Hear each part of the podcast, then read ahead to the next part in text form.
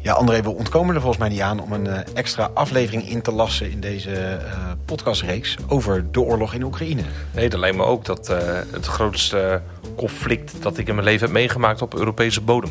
Ja, geen twijfel, nee. nee een ongekende impact. En ik moet ook zeggen dat ik de maatschappelijke betrokkenheid erbij ook opvallend groot vind. Het is enorm, ja. Het is de massale steun voor Oekraïne. Ook enorm zichtbaar op social media natuurlijk. Dat doet die, de president volgens mij ook wat in Oekraïne. Die is zeer mediageniek. Ja. En dat spreekt enorm tot de verbeelding wat daar gebeurt.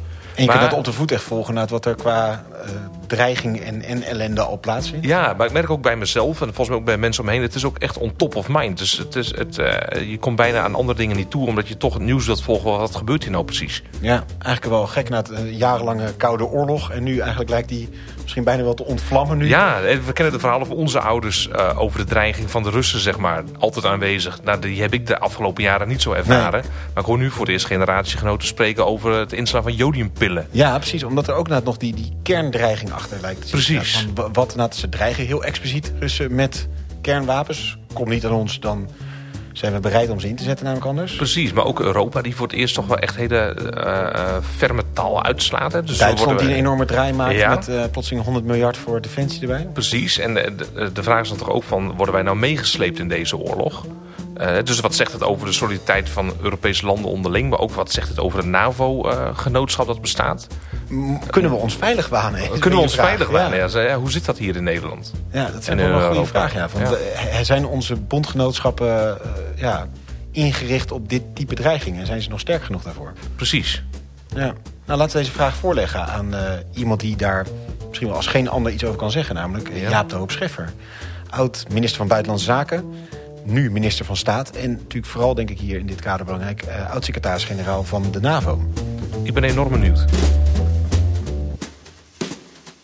Dag meneer De Hoop Scheffer, mooi dat u hier te gast bent in onze podcast. Ja, met groot plezier. Ja, en we zitten op voor André uh, ja, bekende grond. Ja, het uh, wetenschappelijk instituut op het partijbureau van het CDA, dus uh, thuiswedstrijd. We zijn zwaar ook omringd door boeken. Ja, we, ja, moeten, het, we moeten het goed doen. Ja, nee. doen.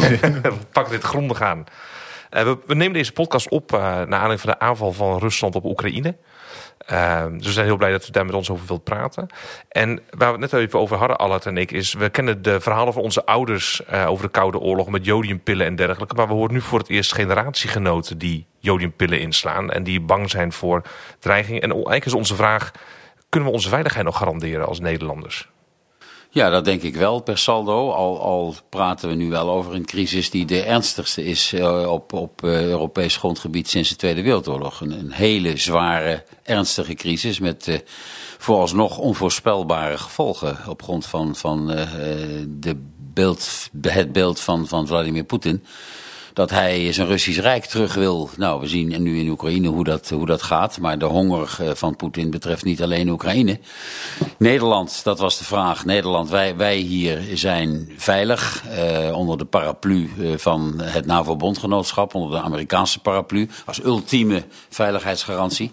Dus ik denk niet dat wij uh, ons grote zorgen hoeven te maken. Maar ik zeg daar meteen bij, als, als, als jullie deze vraag zouden stellen aan een, aan een politicus of, of, of jongeren uh, uit een van de Baltische landen, dan, uh, dan zou, zouden jullie een heel ander antwoord krijgen. Misschien één stap, uh, de historische vergelijking valt vaak naar het, sinds de Tweede Wereldoorlog zeggen we.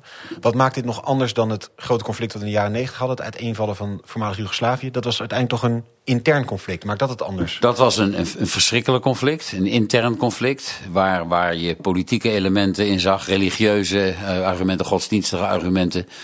Uh, de achtertuin van uh, Europa hadden wij het toen over. Srebrenica is natuurlijk de kras op onze nationale ziel. Ja. Uh, voordat er werd ingegrepen had Srebrenica de genocide reeds plaatsgevonden.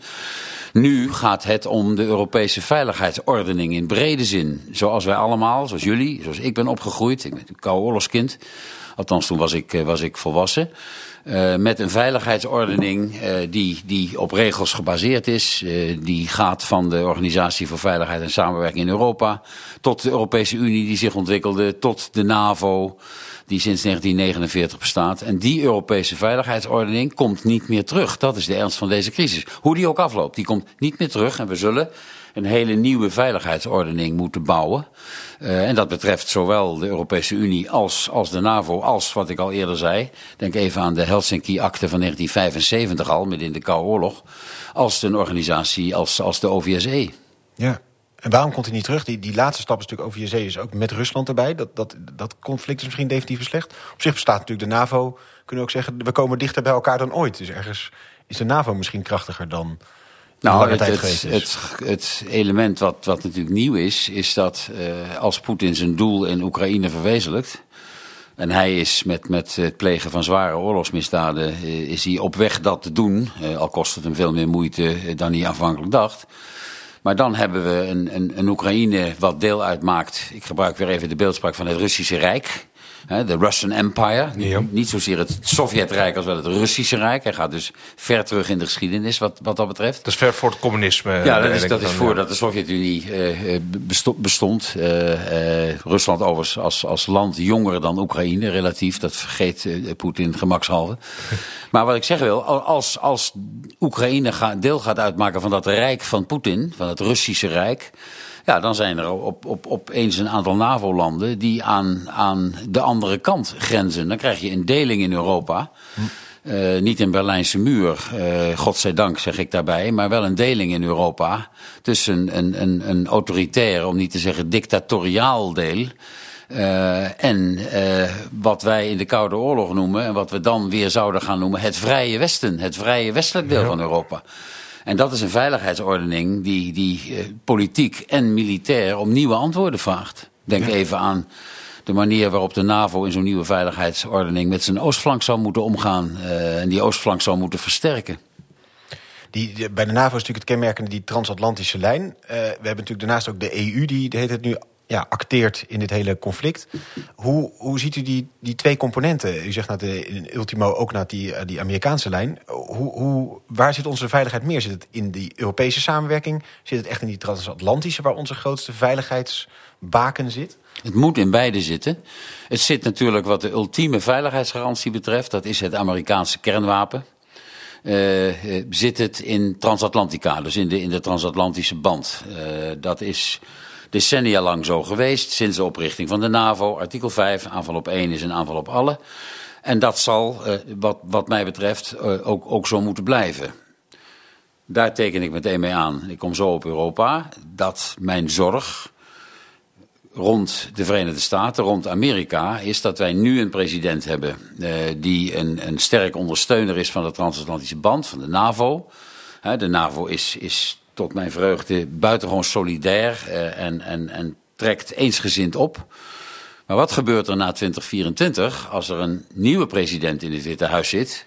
Wellicht een terugkeer van Donald Trump. Wellicht Donald Trump of een kloon van, van Donald Trump. Donald Trump, uh, uh, ik ben het boek Peril van Bob Woodward aan het lezen over de, de, de laatste periode van Trump. Uh, als, je, als je ziet wat hij daar leest, wat hij daar over de NAVO zegt, dan reizen de haren hier te bergen. Dus wat, wat dat betreft wel zorg voor na 2024. Uh, uitgaande van de veronderstelling, dat weet ik uiteraard niet.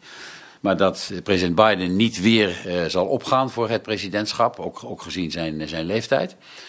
Uh, dus die ultieme veiligheidsgarantie, ja, dat is onze verzekeringspolis. Hoe dat moet met een nieuwe president is niet helemaal helder. Daarnaast uh, leert deze crisis, maar dat leerden wij al langer in Europa, althans die les moesten wij al langer leren in Europa, zal ook de Europese Unie uh, een, een, een, steeds belangrijker rol moeten gaan spelen waar het gaat om uh, de discussie over veiligheid. Dat betekent niet een Europees leger, in, in mijn opvatting, dat is kwalificatie die je vaak hoort. Omdat een Europees leger impliceert dat Nederland de beslissing uit handen zou geven aan iemand anders, aan een derde, om onze jonge mannen en vrouwen het gevecht in te sturen. En dat vind ik zo'n kern van de soevereiniteit. Ja, ik ben 16 jaar Tweede Kamerlid geweest en er zal geen parlementariër te vinden zijn die dat soort hele zware besluiten uit handen wil geven. Maar, daar komt het maar, de Europese Unie zal wel veel meer en steviger moeten zorgen uh, voor uh, ook zijn eigen militaire apparaat, zijn eigen hoe zeg ik het, kwaliteit, capaciteit om indien nodig militair op te treden. Als je nu leest wat Rusland beschikbaar heeft aan manschappen, dat is voor een land als Nederland nooit te doen, zou je zeggen. Dus zou het dan inderdaad niet zaak zijn om, om ons toch te incorporeren in een bepaald systeem? Nederland kan zich specialiseren zonder die soevereiniteit uit handen te geven. Maar dat, dat neigt toch naar een soort Europese coördinatie van legeractiviteiten. Ja, maar dat, dat moet ook. En daar heeft onder andere de Franse president Macron heeft daar een, een aantal voorstellen voor, voor gedaan. Dat moet alleen, een Europees leger heeft mij te veel, geeft mij te veel de indruk van een, van een, van een, een legioen, vreemdelingenlegioen, maar laat dat vreemdelingen eraf. Ja. Uh, uh, waar ten aanzien waarvan elders de besluitvorming ligt over de inzet. Ja. Maar zolang Nederland, zoals je terecht zegt, ne Nederland zijn niches zoekt, zijn capaciteiten zoekt, kwaliteiten zoekt om mee te doen aan Europese acties, uh, is dat natuurlijk prima, zolang het Nederlands parlement maar de ultieme beslissingsbevoegdheid heeft Precies, voor die inzet. Ja. Dan, dan kan ik me daar alles bij voorstellen. Uh, dat heet in Franse uh, ogen heet dat strategische autonomie. Uh, Amerikanen houden zien niet zozeer van het woord autonomie, want dan denken ze, oh, we, ze doen het allemaal zelf en zonder ons. Dat is uiteraard niet de bedoeling. Maar ik kan mij scenario's voorstellen dat, dat wij niet in, in tijden van spanning en conflict naar Washington kunnen gaan, op de deurbel van het Witte Huis kunnen drukken en tegen de Amerikanen kunnen zeggen, zou u ons even eh, uit, uit de penarie kunnen helpen? Denk aan een grote crisis in de Sahel in, in, in, eh, in, in Noord-Afrika. Uh, Mali, Niger, Tjaad, Burkina Faso, Mauritanië. Een, een heel kwetsbaar gebied waar je klimaatverandering hebt, waar je terrorisme hebt, migratie, mensenhandel, noem, noem maar op. Nou, ik hoop niet dat het gebeurt, maar in een crisis in dat gebied. Uh, de Fransen treden daar nu al militair ja, op. De VN zit in de Verenigde Naties zit in Mali. Nederland zit, uh, zit in, in, in, Mali. Niet meer zoals vroeger, maar Nederland, Nederland zit er nog steeds wel, uh, wel, wel bij. Dan kun je niet naar de Amerikanen gaan. Dan moet je als Europa in staat zijn dat zelf te doen. En het probleem van de Europese Unie is dat die Europese Unie natuurlijk als een soft power union is opgezet. De EGKS werd niet opgezet met in het achterhoofd, we gaan militair optreden. Eh, helemaal niet. Dus de Europese Unie is altijd, dat is een grote kwaliteit, is altijd een soft power unie gebleven. Het probleem van de EU is nu dat de omgevende wereld steeds meer hard power wordt. En Poetin is daar een goed voorbeeld van. Maar ik denk meer in het algemeen in de wereld, denk ook aan toch het oprukken van autocratieën, eh, dat we in een wereld leven, anno 2022 waarin hard power uh, veel meer dan soft power uh, oprukt. Uh, en dat is zorgelijk. En daar moet je je wel tegen wapenen, tussen aanhalingstekens. En, en, oh ja. en zijn we daar de, de, te weinig bewust van geweest dat die, die verharding optrad? Uh, Duitsland heeft natuurlijk recent uh, gezegd... we gaan 100 miljard besteden aan defensie. Hebben we te veel naar het geloofd in de soft powers... en dat, dat het in, in rustig Europees overleg we tot goede stappen konden komen? Ja, ik, ik denk dat denk ik zeker. Uh, ik, ik, ik heb behoord natuurlijk jarenlang tot de roepende in de woestijn. Uh, en, en die roep werd niet gehoord omdat ik ook een, een usual suspect, zoals de Engelsen zo mooi zeggen, was. Ja, als, als die man gaat pleiten voor meer zegt, defensie. Maar, ja. dat, man dat, dat, dat, begrijpen wij wel. ja. Maar, maar uh, zonder, zonder, zonder da daarover grappen te maken. Nederland heeft natuurlijk, met vele andere Europese landen eh, dat element van, van defensie en defensieuitgaven uh, zeer zorgelijk verwaarloosd. dat is een collectieve politieke verantwoordelijkheid. Ik, ik, ik zeg tot, tot, tot, tot mezelf en tot jullie, daar heeft het CDA ook niet voldoende op de rem gestaan. Dat een collectief met alle andere politieke partijen hoor moet misschien een kleine uitzondering maken hier voor de SGP. Onze, onze SGP-vrienden die... Toch altijd van de sta, ook ja, Kees van de ja, toch, toch altijd. Ik heb, heb laten we zeggen, in die zin respect voor, voor Kees uh, en, en, en, en de SGP op, op, dit, op dit vlak. Mijn opvattingen lopen niet parallel met die van de SGP, maar dat doet er nou even niet toe. Zij, zij, hebben, zij, hebben, zij waren ook een roepen in de woestijn, in de woestijn van de Tweede Kamer. Ja. We zijn nu natuurlijk met een enorme schok wakker geworden. Dit kabinet, uh, Rutte, Rutte 4, met het CDA, heeft natuurlijk al, ook voordat deze crisis uitbrak, gezegd: zo kan het niet langer. Dus de roep was wel gehoord. Maar het, het hoorde ook mentaal niet bij de Europese Unie.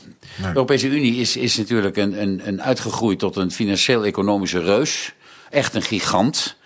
Uh, uh, in, in de parallel met, met, met andere grootmachten als China en, en, en de Verenigde Staten in, in, in financieel-economische zin. Maar politiek zijn we een puber, een adolescent uh, en militair een dwerg. Ja.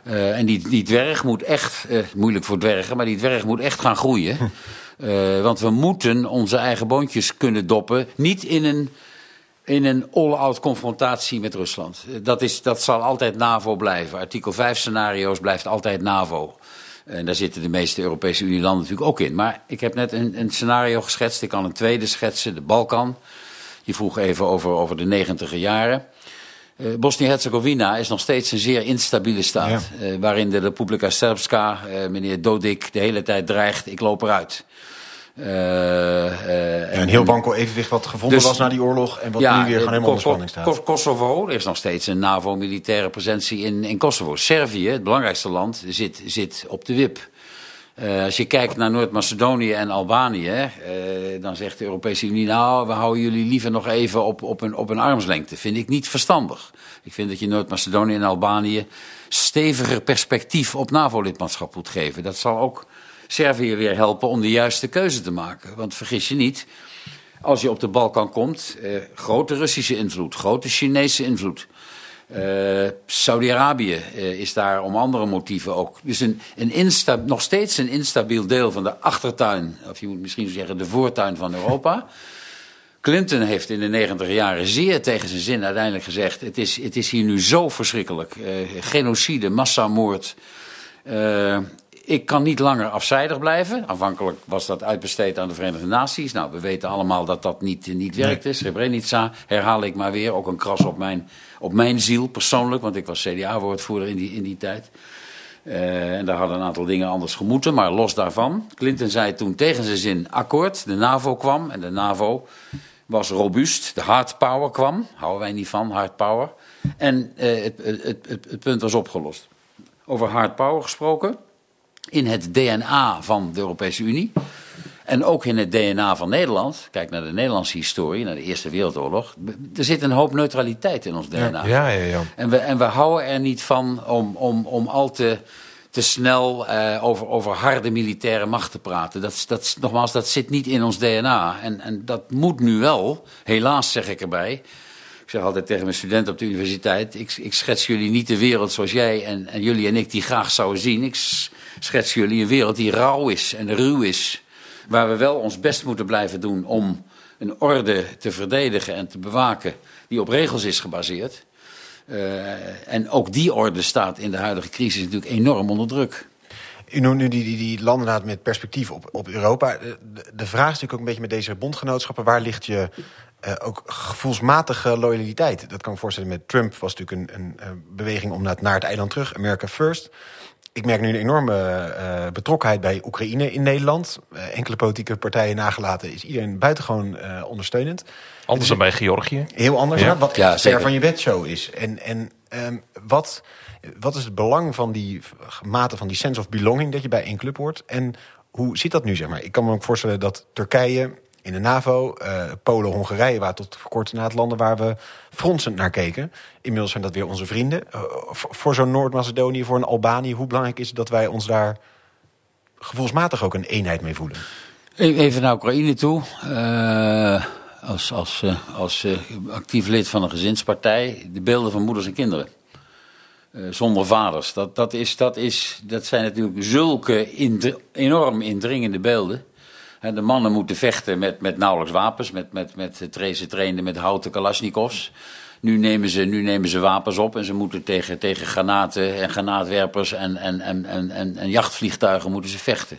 Dus die beelden, zeg ik als lid van een gezinspartij, je hoort er te weinig wat, wat mij betreft van uiteengereten gezinnen, de moeders en de kinderen, die godzijdank worden opgevangen. In Polen, in Slowakije, in, in, in, in Hongarije, in Nederland ook ga ik vanuit op het moment dat ze, dat ze komen. Maar die waren in, in Tsjetsjenië en in Georgië Jawel, alleen, alleen je, zag, je zag in Tsjetsjenië, eh, zag je de beelden niet of nauwelijks. Daar zag je een totaal met de grond gelijk gemaakt Drosny. Uh, Georgië heb ik zelf uh, actief meegemaakt omdat ik in 2008 secretaris-generaal ja. Dat, dat, dat was wel een soort blitzkrieg eh, waar, waarin de Russische ambassadeur mij op een gegeven moment belde en zei van eh, secretaris-generaal, de Russische troepen staan nu op drie kwartier van Tbilisi. Uh, u moet maar zeggen wat u verder wil. Nou, toen is de Franse president gaan bemiddelen, zijn de Russen weer vertrokken. Maar ze hebben twee delen van, van Georgië on, onder hun controle. Dus dat, dat, was, en dan heb ik het toch echt over media, met name over de social media. Dat, dat was toch echt een, een andere tijd. Uh, uh, nu zie je de hele dag die hartverscheurende beelden. Uh, en, en, en je ziet ook de Polen, die natuurlijk per definitie natuurlijk altijd zeer, zich zeer verwant voelen met Oekraïne. Polen, niet, niet zo'n niet zo'n gastvrij land voor, voor migranten en asielzoekers, om het mild uit te drukken. Uh, maar nu, nu uh, gaat het anders. Nu, nu moeten we proberen, ja, we proberen, het, het wordt geprobeerd dat, dat uh, de, degenen die uit Oekraïne komen en die niet wit van huidskleur zijn, uh, maar die gekleurd zijn, dat, dat die ook worden toegelaten. En ja. dat daar niet, maar goed, dat, dan ga ik misschien te veel in detail, maar wel een belangrijk detail. Zeker, ja. Uh, het is veel moeilijker om met Albanië en Noord-Macedonië waar we niet zoveel van weten en niet zoveel over horen. Om, nou, wie is de mol helpt misschien uh, nu nou ja, ja, wat in Albanië speelt. Ik heb goed contact met de ambassadeur van Albanië hier. Die, die, spreekt, die spreekt Nederlands. Heeft in, in België gestudeerd. Spreekt, spreekt mooi Vlaams-Nederlands. En, en uh, die vertelde mij inderdaad, want ik, ik ben geen molloot. Ik kijk, niet naar wie is, ik kijk niet naar wie is de mol, moet ik eerlijk zeggen. Het jargon is u bekend. Ja, nee, molloten weet ik, ja. weet ik precies. Het jargon is bekend. Ik, ik kijk er niet naar, maar zij vertelde mij inderdaad dat Wie is de Mol in Albanië wordt opgenomen. Uh, misschien helpt dat, hoewel ik dat niet helemaal zeker weet. Maar, maar we, we weten natuurlijk van landen als Albanië en, en Noord-Macedonië. En ik moet zeggen, daar is ook de Europese Unie, maar ook Nederland. Uh, we hebben daar niet een, wat mij betreft. Uh, uh, verleden om altijd trots op te zijn. Uh, want ne Nederland heeft ook toch altijd die, die landen, ik gebruik de uitdrukking weer, op meer dan armslengte gehouden. Ja. En ik heb toch ook stevige geopolitieke motieven om, om, om te zeggen, ja, dat kan allemaal elkaar wel zijn. maar we moeten toch proberen die landen, hoe ook, dichter naar de Europese Unie te brengen. Macron heeft wel eens voorstellen gedaan, de Franse president. Uh, om, om, om, om toch een soort station te creëren uh, op weg naar, maar waarbij die landen toch veel dichter bij de Europese Unie zijn dan, dan, dan ze nu zijn. Met andere woorden, ondanks het feit dat het moeilijk is om de mensen te overtuigen, omdat ze het niet iedere dag op, op, op Instagram of weet ik waar zien moet het wel toch gebeuren. En, en draag ik die boodschap uit en ik hoop met mij anderen ook. U schetste net ook het, het, het, het, lidmaatschap van de NAVO, de Europese Unie, als een soort wenkend perspectief voor landen als Noord-Macedonië. Maar stel, Amerika zou daaruit wegvallen in 2024. En, en we zeggen van ja, de ultieme veiligheidsgarantie is nu de, het kernarsenaal van Amerika. Wat zou dan nog de relevantie zijn van de NAVO? En Noord-Macedonië zit wel in de NAVO, toch? Of niet? Noord-Macedonië zit wel in de NAVO. Noord-Macedonië ja. zit, oh, zit, in de NAVO. Noord-Macedonië en Albanië zitten beide in de NAVO. Uh, maar willen uh, uiteraard zijn kandidaatlid voor de, van de Europese Unie. Precies, oké, okay, dus dan, dan, dan uh, zou dat de uitbreiding zijn. Maar dan over de NAVO in iets bredere zin, van stel Amerika valt daaruit. Wat betekent dat voor de relevantie van de NAVO? Nou, als, als Amerika, waar ik niet van uitga, maar uit de NAVO valt... en, en die ultieme veiligheidsgarantie wegvalt... Uh, dan, dan is het Houston, we have a problem, uh, om het mild uit te drukken. Want dan zul je ook in, in Europees verband moeten nadenken over hoe je je ultieme nucleaire uh, garantie gaat vormgeven. we hebben de Franse Force de Frappe. Frankrijk is natuurlijk een kernmacht. Groot-Brittannië is een kernmacht, zit wel in de NAVO, maar dramatisch genoeg niet meer in de Europese Unie. Dus ik durf, ik durf over zo'n scenario nauwelijks na te denken. Maar als, als daar nog altijd in dit imaginaire scenario, ik verwacht het niet, als daar nog altijd een Russische leider zit die niet schroomt om publiek over de inzet, met de inzet van kernwapens te dreigen, dan hebben we als Europa wel een, wel een hele forse opgave. En ik, dat is een scenario waaraan ik niet, niet, uh, niet durf te denken. Dat is ook de reden voor die zorg die ik uitsprak voor wat gaat er in dat, in dat totaal gepolariseerde Amerika gebeuren uh, na 2024. We hebben de midterms, midterm elections al dit jaar in november. Maar de taxatie is dat, dat president Biden toch het Huis van Afgevaardigden zal verliezen in ieder geval. En de Senaat is een beetje uh, op, op, het, op het randje. Ja. Uh, omdat kennelijk de senaatsleden die herkozen moeten worden... toch voor een groot deel safe seats zijn, zoals je dat... Hè, de, de, de gegarandeerde ja. zetels. Maar ja. hij kan ook de Senaat verliezen in theorie. Dan komt zijn binnenlandspolitieke agenda tot stilstand. Wat weer gevolgen uiteraard heeft voor de manier waarop men naar hem kijkt... De Democraten hebben, eh, als Biden besluit om niet weer kandidaat te zijn, hebben de Democraten, het is nog, het is nog lang tot 2024, maar hebben geen kandidaat waarvan iedereen zegt dat zou een aansprekende democratische kandidaat moeten zijn. dan zou ook de vicepresident, Kamala Harris, wat meer uit de schaduw moeten, moeten treden van, van de president. Ze heeft hele moeilijke portefeuilles, Mexico, migratie, et cetera. Maar ik, ik durf over zo'n scenario nu niet, niet na te denken. Uh, nou ja, ik durf er wel over na te denken, maar niet over te speculeren. Ik moet mezelf corrigeren. Uh, want dat, dat zou een, een, een uh, om een Duitse uitdrukking te gebruiken, een omweertung aller weerten. Uh, dan, dan, dan, dan moet je met Europa op dit, op dit vlak opnieuw beginnen. En dat, dat zal een hele moeilijke, ja, lastige discussie worden. Als je het hebt over game changers in de internationale dan is dit wel, dan is dit, dit wel. De, de, nog vele malen groter dan wat we nu meemaken. Ja. Maar het is denk ik voor onze generatie nieuw, wij, Allet en ik zijn dertigers, dat voor ons is het NAVO altijd een gegeven. Er ontstaat wat meer Amerika-kritiek dan in de jaren negentig, denk ik. Uh, het is denk ik ook tijd om te beseffen hoe belangrijk dat, dat het construct van de NAVO is. Met een lidmaatschap van Amerika ook daarbij. Dat, uh, dat doen we misschien wel eens te makkelijk nou, En denk ik ook wel de oorlogen uh, in de begin 21e eeuw zich ook wel in, wreken in beeldvorming. Van, dus dat die ook ja. natuurlijk hebben bijgedragen aan het succesbeur zeg maar. Dus nou, dat, ik kreeg, ik kreeg, ik kreeg zo'nzelfde signaal. onze dochters zijn begin 40. En die zijn, ik, ik, gun het ze graag, allebei in de sneeuw deze week. Krokusvakantie. Uh, en, en de jongste dochter belde op en die zei: Ja, ik, ik, ik, ik krijg toch, toch van, mijn, van mijn studievrienden en vrienden krijg ik uh, ontzettend veel appjes. Waarin ze zich toch grote zorgen maken. Uh, en dat was de boodschap: vraag jij eens aan je vader. aan, aan, mijn dochter gevraagd. Hoe zit dat? Wat die, wat die, wat die, hoe, hoe, hoe, zit dat? Want hij, hij roept daar van alles over en, en, en wat hij daarvan vindt. Kijk, om het nog, om het nog iets ingewikkelder te maken. Uh, jullie zeggen als dertigers, uh, uh, ja, wij hebben, maar dat geldt voor mij als, als zeventiger ook. Ik ben niet, niet anders opgevoed dan met de NAVO. Die, die, die, dat hebben we als een gegeven beschouwd. ik maak het nog ietsje ingewikkelder. voor jullie als dertigers is dat een even grote verandering als voor mij als, als, als zeventiger. we moeten nu mentaal en dus politiek wennen aan een wereld met twee supermachten. We hebben China nog niet genoemd, maar eh, de, de immense waterscheiding, of de, de, de, de, ja, de waterscheiding, de verschuiving in de balans, ook machtsbalans in de wereld, nu China een, super, een supermacht is, is natuurlijk ook gigantisch. Uh, en mentaal en politiek betekent dat, uh, daarom zeg ik altijd, de bel luidt heel luid voor Europa. De bel luidt hard voor Europa. Ja. Europa moet natuurlijk op, oppassen dat je niet uiteindelijk in een soort notenkraker eindigt tussen die twee supermachten. Uh, we hebben natuurlijk nooit dezelfde afstand tot China als tot Amerika. Amerika is onze belangrijkste en blijft wat mij betreft onze belangrijkste bondgenoot. Uh, maar we moeten wel onze eigen rol op dat wereldtoneel vormgeven. Uh, want de Amerikanen zeggen, wij zijn niet meer de politieman van de wereld. Uh, dat, dat zei Trump heel stevig, America first. Maar Obama had het al over leading from behind. Herinneren jullie je?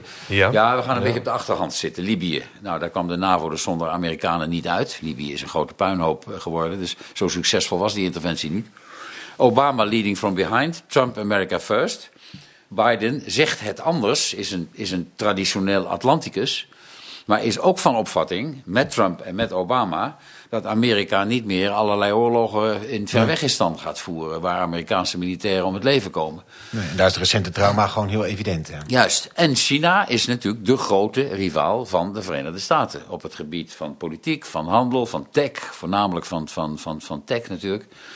Uh, als je het hebt over artificial intelligence, kunstmatige intelligentie, over halfgeleiders, chips, et, et cetera. Dat is het grote, uh, het grote gevecht.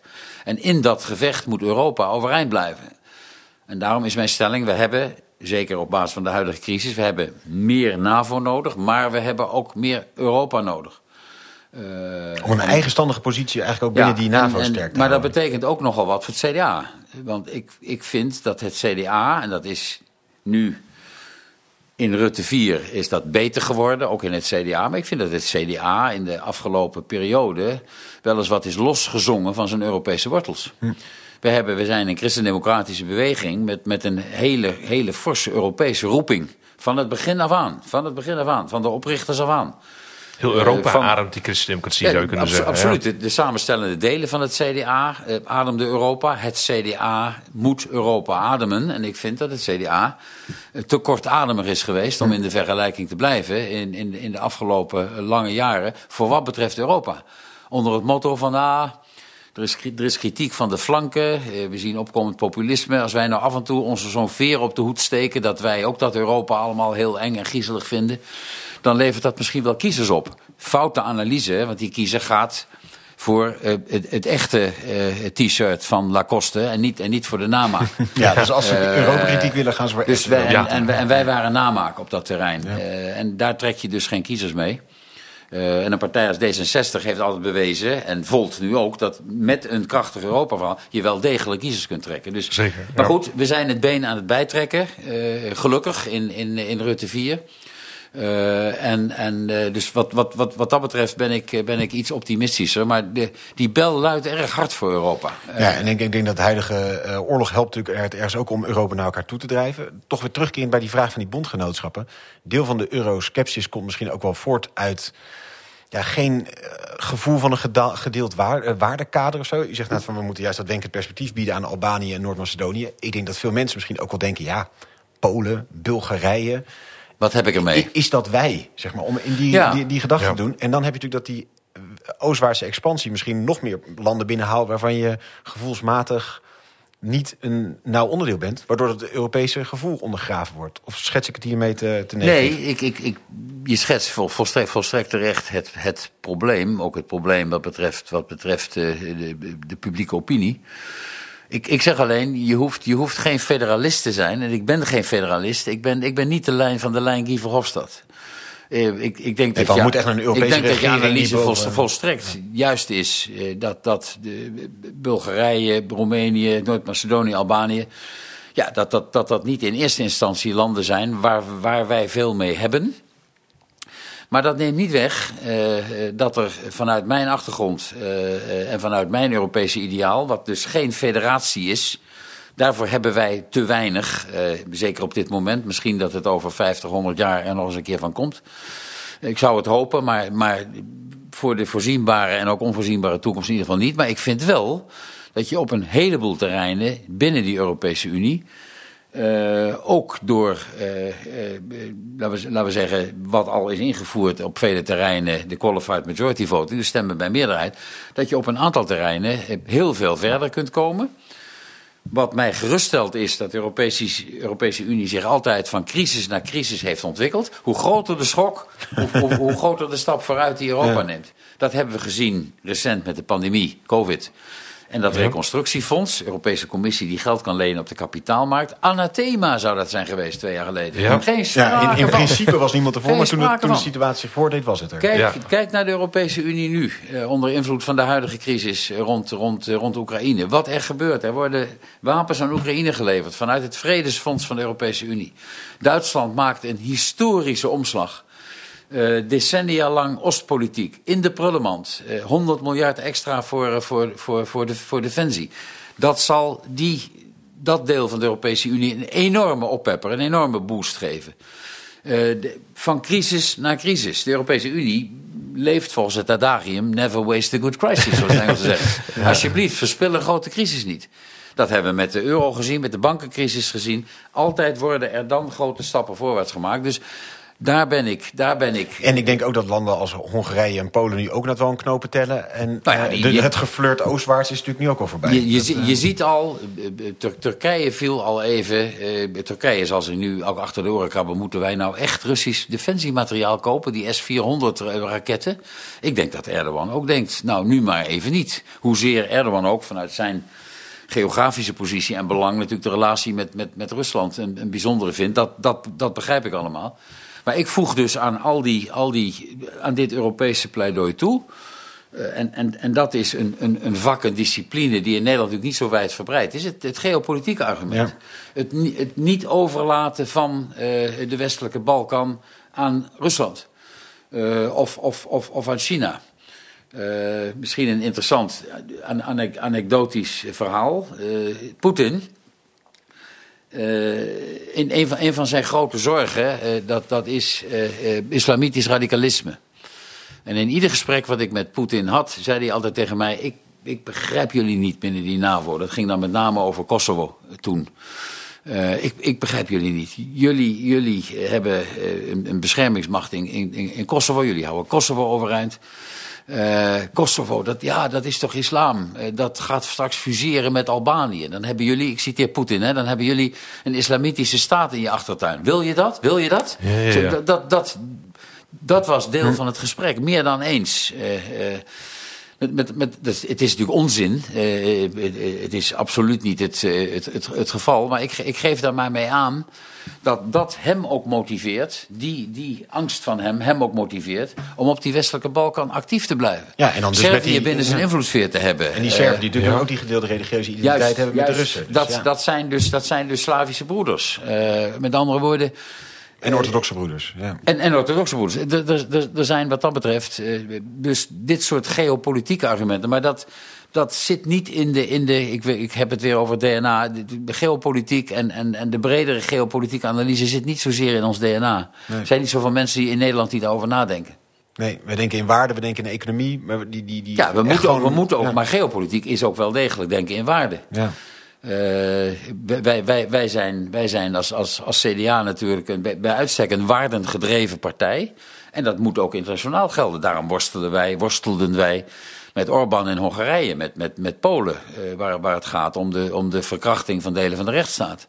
Daar horen wij ook mee te worstelen. Nou, dat, dat is nu allemaal onder de, onder de deken van de crisis natuurlijk begrijpelijk wat naar de achtergrond geraakt. Maar daar, wij behoren daar wel mee te worstelen. Ja, en het interessante lijkt me dan ook van voor de korte termijn, we moeten uit deze crisis komen. Voor de langere termijn is misschien ook de vraag: hoe gaan we dan om met het autocratisch leiderschap van mensen als Poetin? Er wordt nu gesproken over dat deescaleren van het conflict van uh, geef Poetin een way out, zeg maar, dat hij hiermee kan stoppen. Maar mogen we dat van onszelf, druist niet in tegen onze waarden als we dit inderdaad proberen te sussen en Poetin hiermee weg laten komen?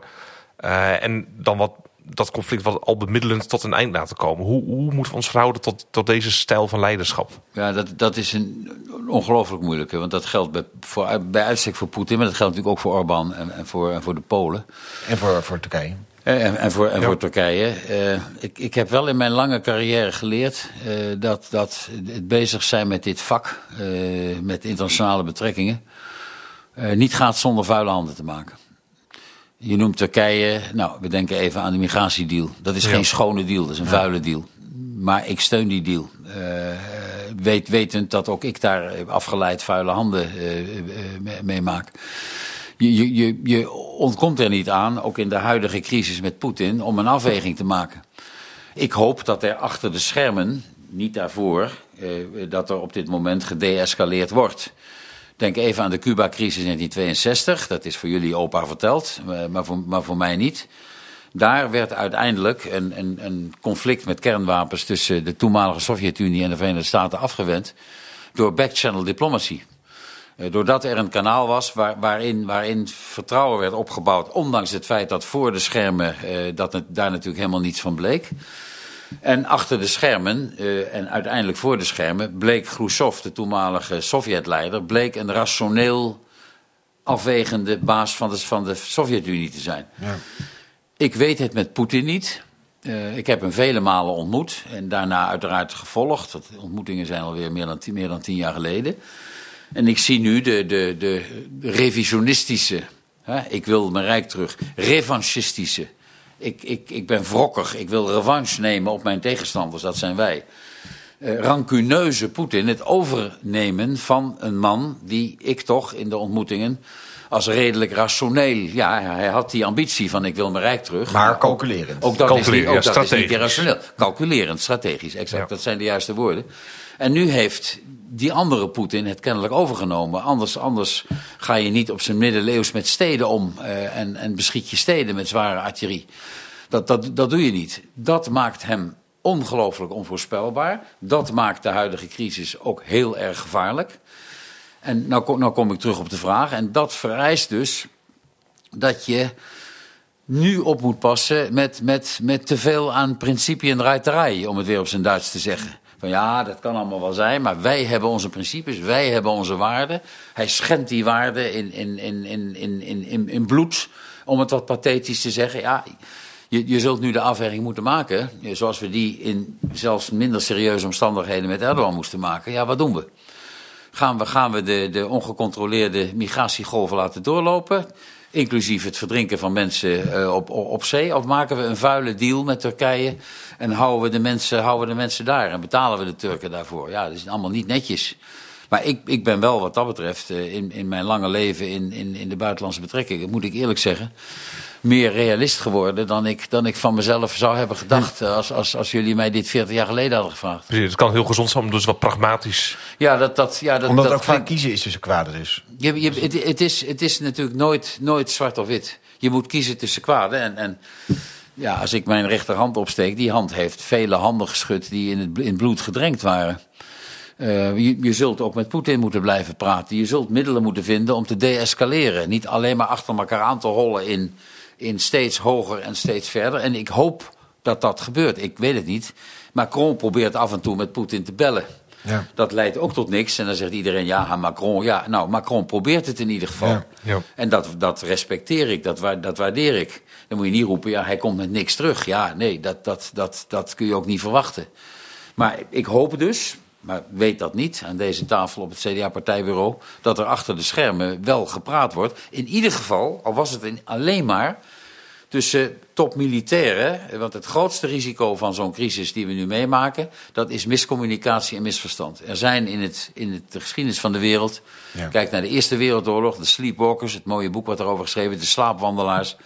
Eh, waar de stelling is, wij zijn, wij zijn door misverstanden de, Eerste Wereldoorlog ingeslaapwandeld. Ja, Als je nu miscommunicatie hebt, ik geef een concreet voorbeeld. Als aan een, een, Poolse grenswacht uh, en, en, en, en, en, en, en, en een uh, Rus uh, of aan de, aan de grens met de Baltische Staten. Een Rus met een Estse of Lestse grenswacht, Let, grenswacht uit, Le, uit, uit Letland. Uh, als, als daar iets gebeurt, als die op elkaar gaan schieten, ja. dan kan dat al snel uitgroeien tot een enorme crisis. Ja. Nou, daarvoor heb je die, die backchannels, die kanalen achter de schermen nodig.